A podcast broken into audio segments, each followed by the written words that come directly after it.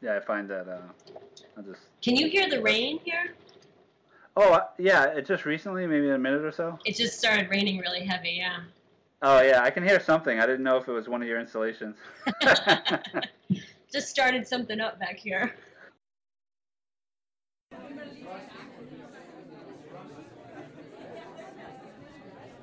Loading artist audio inside. Loading artists, audio oh, inside. Oh, it's Ahtcast, it's Ahtcast, it's Ahtcast. Yeah, yeah, yeah. Listen by your easel, maybe you can grab a chair. Or even take it with you like you ain't got no care. Loading artists, audio inside. Loading artists, audio inside. So sit back and relax and grab your headphones too. Adjust your volume, it's Ahtcast. Philip J. Mellon welcomes you, so sit back. Oh, yeah, it's Ahtcast. Loading artists, audio inside. Loading artists, audio inside.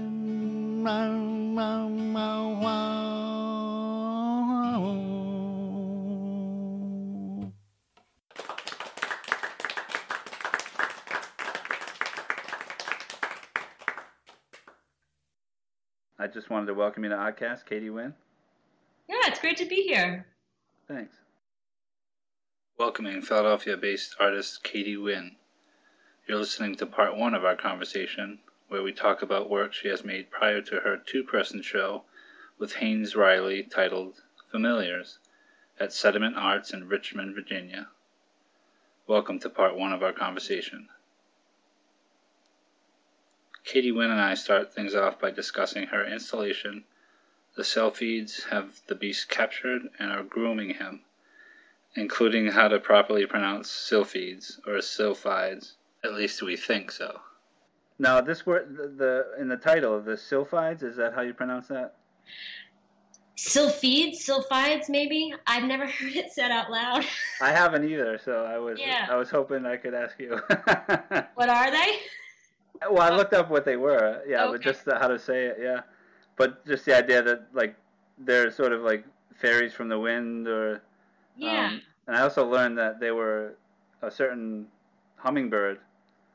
Also, Oh, really? that- I didn't know yeah, that. that has like a forked tail oh. and gr- it's green and blue. Uh, yeah, just you know, Yes, they are like woodland nymph kind of. Maybe in my own imagination, I imagine them sort of like sirens, like, you know, kind of having this sort of cooing, calming effect over something, but maybe it's a little malicious. but I might be imposing that. Um, and I think it's a ballet too. which- yeah, I, d- I actually found it. Yeah. Oh, yeah. Did you watch it? I did watch it, yeah, because Oh, it, it was interesting because it had the little description said it was a plotless play, and I thought, oh, I gotta watch this, you know. I mean, how could it have no plot? And um, I I think it's kind of hard for anything that's moving to not have a plot, but um, yeah. Yeah. Well, hopefully you can see how that would make sense to me and my work. I feel like sometimes there are these moments where, um, in that in in this particular piece, and then also in another one, which is called a chain of non-events, yeah. I'm like really trying to tap into that kind of stasis where there's a lot going on, like literally moving, but it's not about this advancing this narrative, like something's happening or something.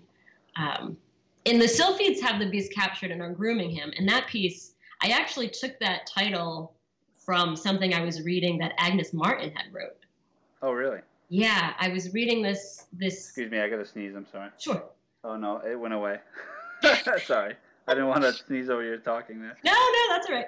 Um, I forget what it was, um, uh, but it really, you know, you know her painting. She's quite. I mean, she can be very poetic in how she talks, but like the paintings are so reserved and so calm, and for whatever reason, that sentence that she would write that down, it just grabbed me, and I was like, "What is she talking about?" Um, and that what got me to you know do some research on it and learn about that.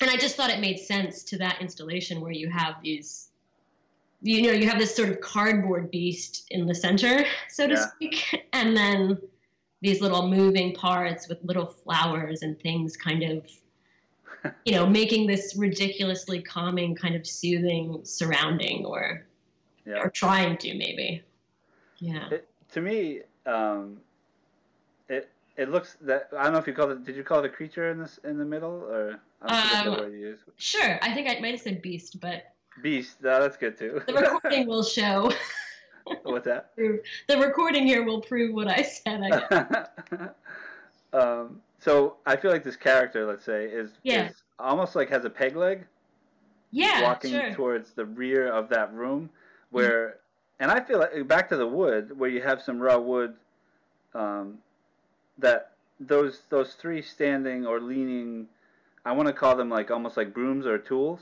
yeah That I love brooms he's- not wrong I'm sorry. I really love brooms i've used broom type forms a lot so Oh, cool. Yeah, I was just thinking of sweeping. Like if you ever use a push broom, I if if you haven't, I recommend it. Not you, but anyone. oh i have yes anybody listening but it it looks like this peg leg beast is going for the brooms, like walking toward them.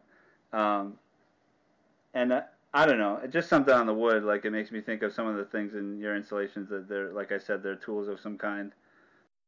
I definitely have played around a lot with how to present these objects so that they feel like you've just kind of walked into a strange moment, you know, where something is just leaning against the wall or, um, you know, they don't, I don't move them around throughout an installation of a piece, like while it's up, but um, I like the idea that they feel that recently placed or that present, that they could kind of be be used as a tool or be moved around.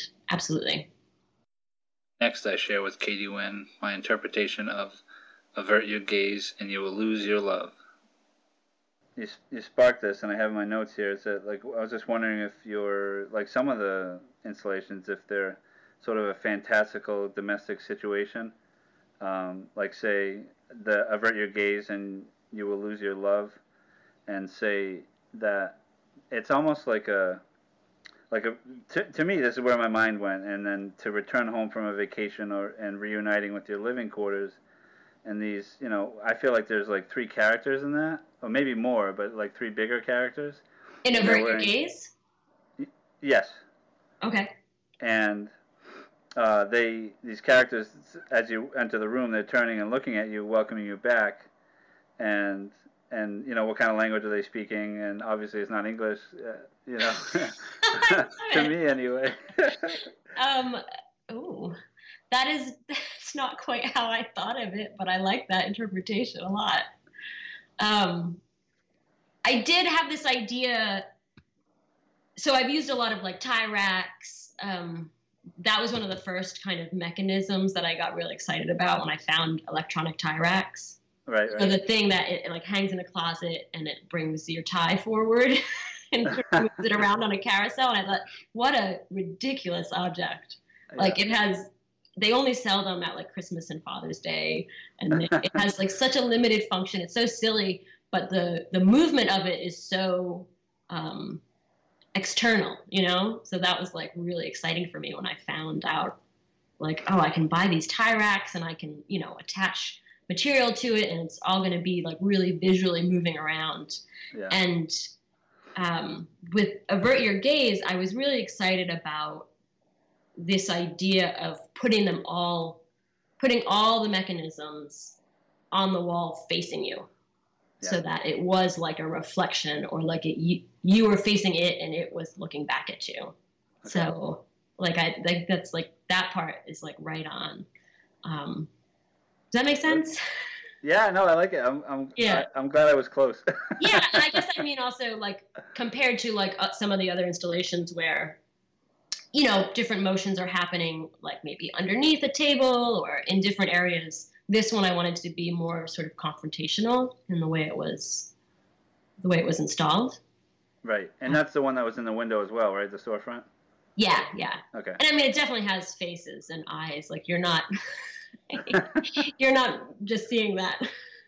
Yeah. So uh, maybe to illuminate that piece a little bit more, if, Okay. if you don't mind, um, there is a book that I really fell in love with um, when I was in grad school at Cranbrook uh, by by a philosopher named Jean Baudrillard. I think it's it's called The System of Objects Okay. and he kind of break it's a wonderful book he kind of breaks down like he talks about color he talks about material like wood versus metal um, he talks about kind of the role antiques play versus new objects and he just kind of breaks down everything in our world of objects and it's really um, a great book and in one chapter which is about gizmos um, which I would characterize these things as gizmos.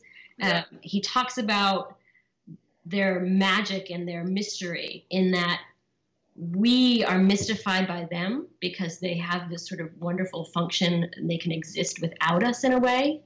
And yet um, they are mystifying to us also because they are veiled in our human determinants. Like we made the choices to make them and we made the choices about how they function and yet once they exist on their own they kind of have their own lives Yeah. so again that idea that like they're looking back at you like they've taken on a life of their own and yeah, yeah. you know that kind of all plays together Next, Katie Wynne talks a bit about her relationship to kinetic work. No, I, I, I like the cameos that paintbrushes play in your some of the earlier works. yeah yeah yeah it's trick kinetic work is tricky i mean i feel like i love it um, and yet sometimes i'm frustrated by it because i feel like it can fall it can easily fall into a kind of gimmicky situation. Um, and i'm always trying to be really careful not to let uh, the work you know just feel too silly or too um, quaint or something you know? There's a there's a gravitas that i want there to be as well. Um, and Yeah. sometimes with with kinetic objects you can you can there's pitfalls. There's easy pitfalls i think. I always want that kind of the colors the the if there's sparkles the sort of decorative qualities to be um, unable to be separated from the sort of structure or the function. I want to push my interviews a little bit further in some way, and um, like I'm actually kind of afraid to ask the artist, no matter what work they do, to like say, "What is your work about?" yeah You know, and I and I feel like because I myself would w- don't know how I would handle that question in return, so that means I don't want to put someone in that position. hmm But certain things, you know, maybe it would be be okay to do so. If that makes any sense, like I mean, it is tough, and and there's always, and maybe this goes back to that kind of the limitations of of language and definition, and my frustration with that. It's like you you don't want to make something sound smaller than you feel like it is in the visual world. You know what I mean? And you start describing something, and then you're like, oh no, I made it sound worse than when you actually are in the presence of the artwork. It and it's really hard to kind of match those things.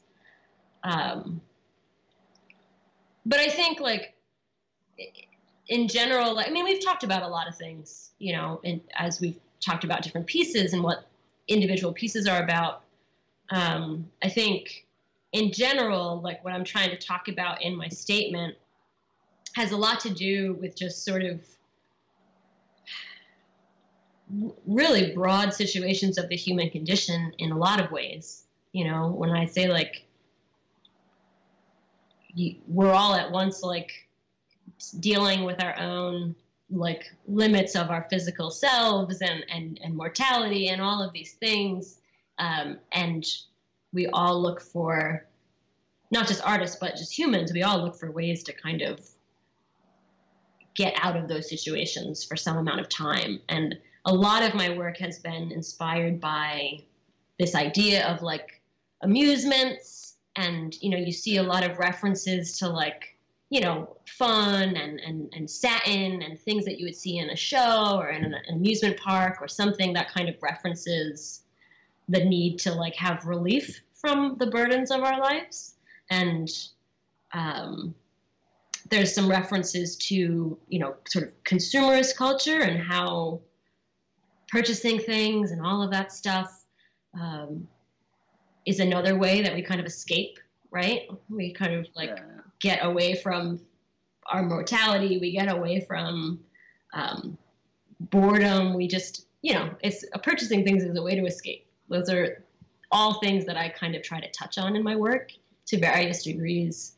Um, and maybe those things in uh, the statement that's on my site now is getting a little outdated and i'm kind of moving away from those direct kind of references to something that's more a little more open like we've been talking about with this poetry and stuff that just isn't so diametric i don't want to bring up the word tragedy but i kind of will sure yeah and like how like within some of the pieces that you have like some of the older work that there there is some serious circus going on, you know, like and it's like me, they're all on a ship for some reason, and the ship is sinking, but the band is still playing, you know. Oh, I and, love that you said that. That's perfect. In fact, I had I had a studio visit with this guy named um, I shouldn't say guy. He's a he's a brilliant guy named uh, Lane Relier, and he was in my studio, and he asked me. He was like, "Well, are we all just whistling while the ship goes down?" like that seems to be what's happening here. Um, so yeah, I think that kind of that has been a theme of a lot of my work is kind of this moment where I'm I'm pointing at things that are fun and things that are that are amusements, and it, yeah. by doing that, you, the other side of the coin is that there are all these things that we're trying to escape by having fun or by having these kind of amusements and things. So there's always two sides to that. I think it's terrible, isn't it? It makes it sound so miserable. I don't know. That's How what could being you smile alive at a time like this? I'm sorry. That's what my life is. That's what being alive feels like.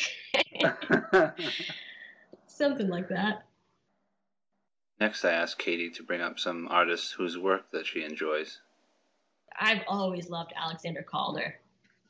Okay. And he maybe isn't so stressed about his mortality or anything that we were just talking about, but uh, he his kinetic work and his circus that he made. If you haven't seen it at the um, at the Whitney, you know he made this tiny circus, little wire forms, and it's very um, ah, it's just handmade. It's really beautiful. So his his work has been influenced on me for a long time.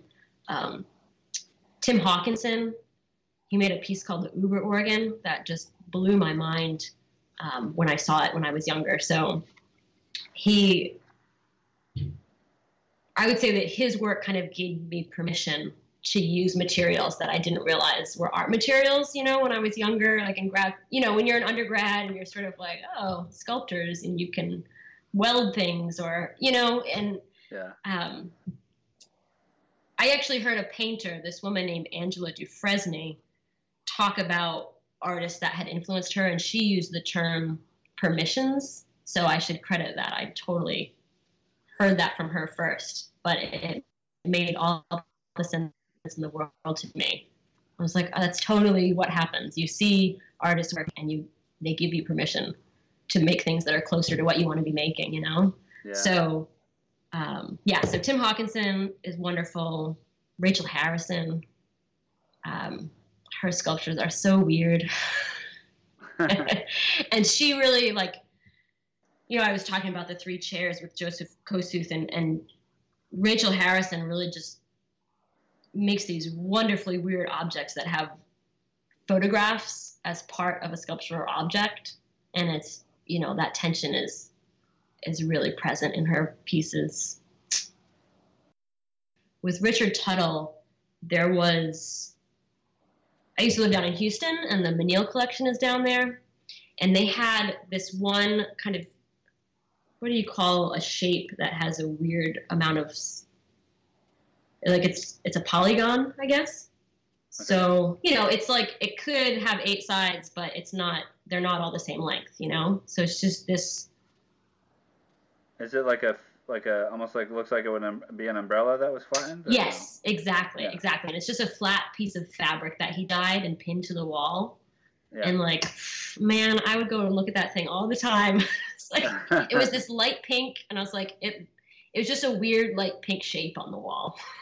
yeah, yeah. and I was totally in love with it. And I thought this thing, it's like a weird, like it's like a newborn baby in that I don't know what it is or like what it's gonna be. It's just new and light pink, and I, I don't know.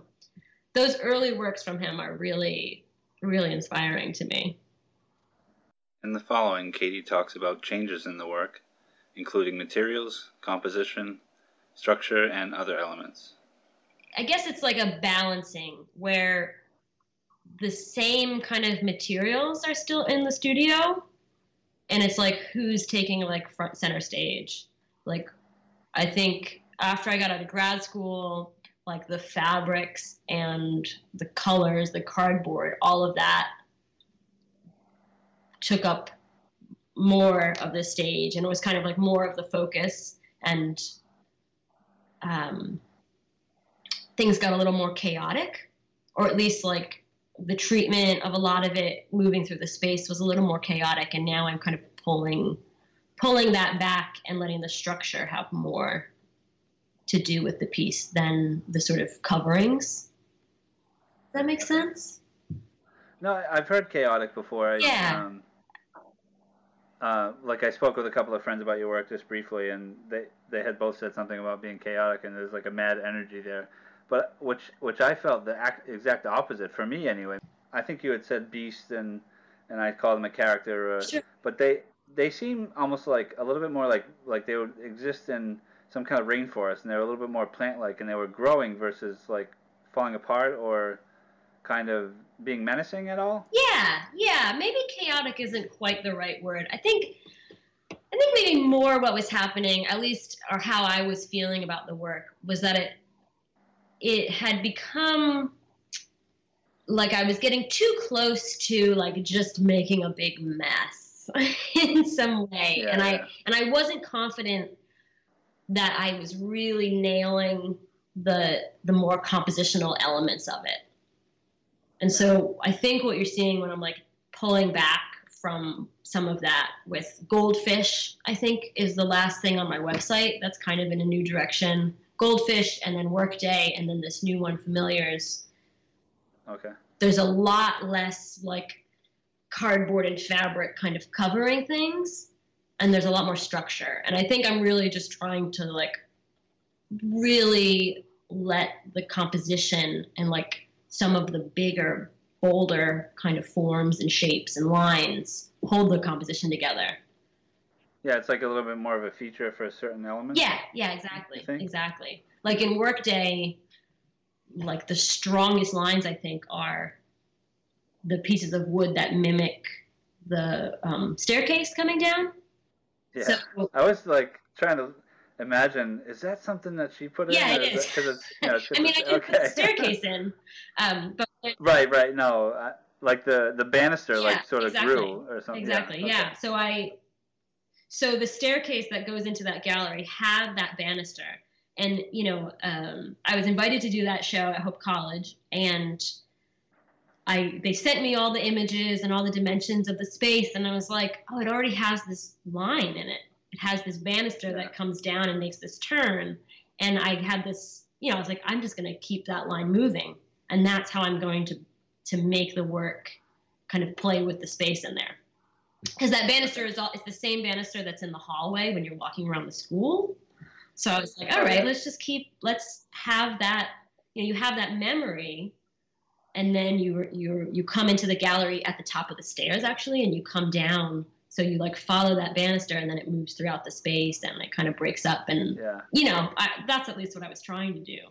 Well, there, there points back to the lumber for me Mhm. because even though that one, that particular section of the installation was treated, um, it's still an extension of the architecture. yeah oh totally yeah So yeah, yeah, it was definitely like Wow, just another okay. attempt to be like, how how can I make this interact with the space?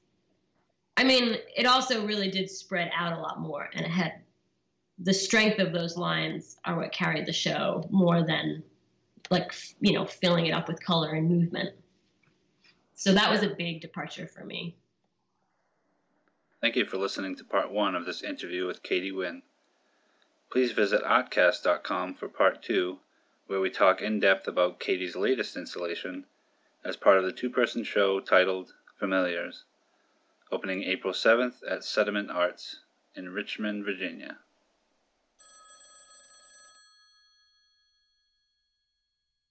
This has been Ahtcast. I'm your host, Philip J. Mellon. Thanks for listening, and keep the dialogue going. Okay, wait, wait, wait. Let me ask you this. Define abstract art.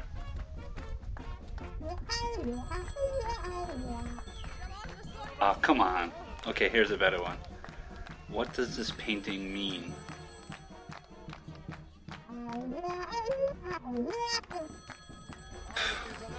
I'm getting nowhere with this. Forget it. Ahtcast Home is A-H-T C-A-S-T dot com. Thanks again.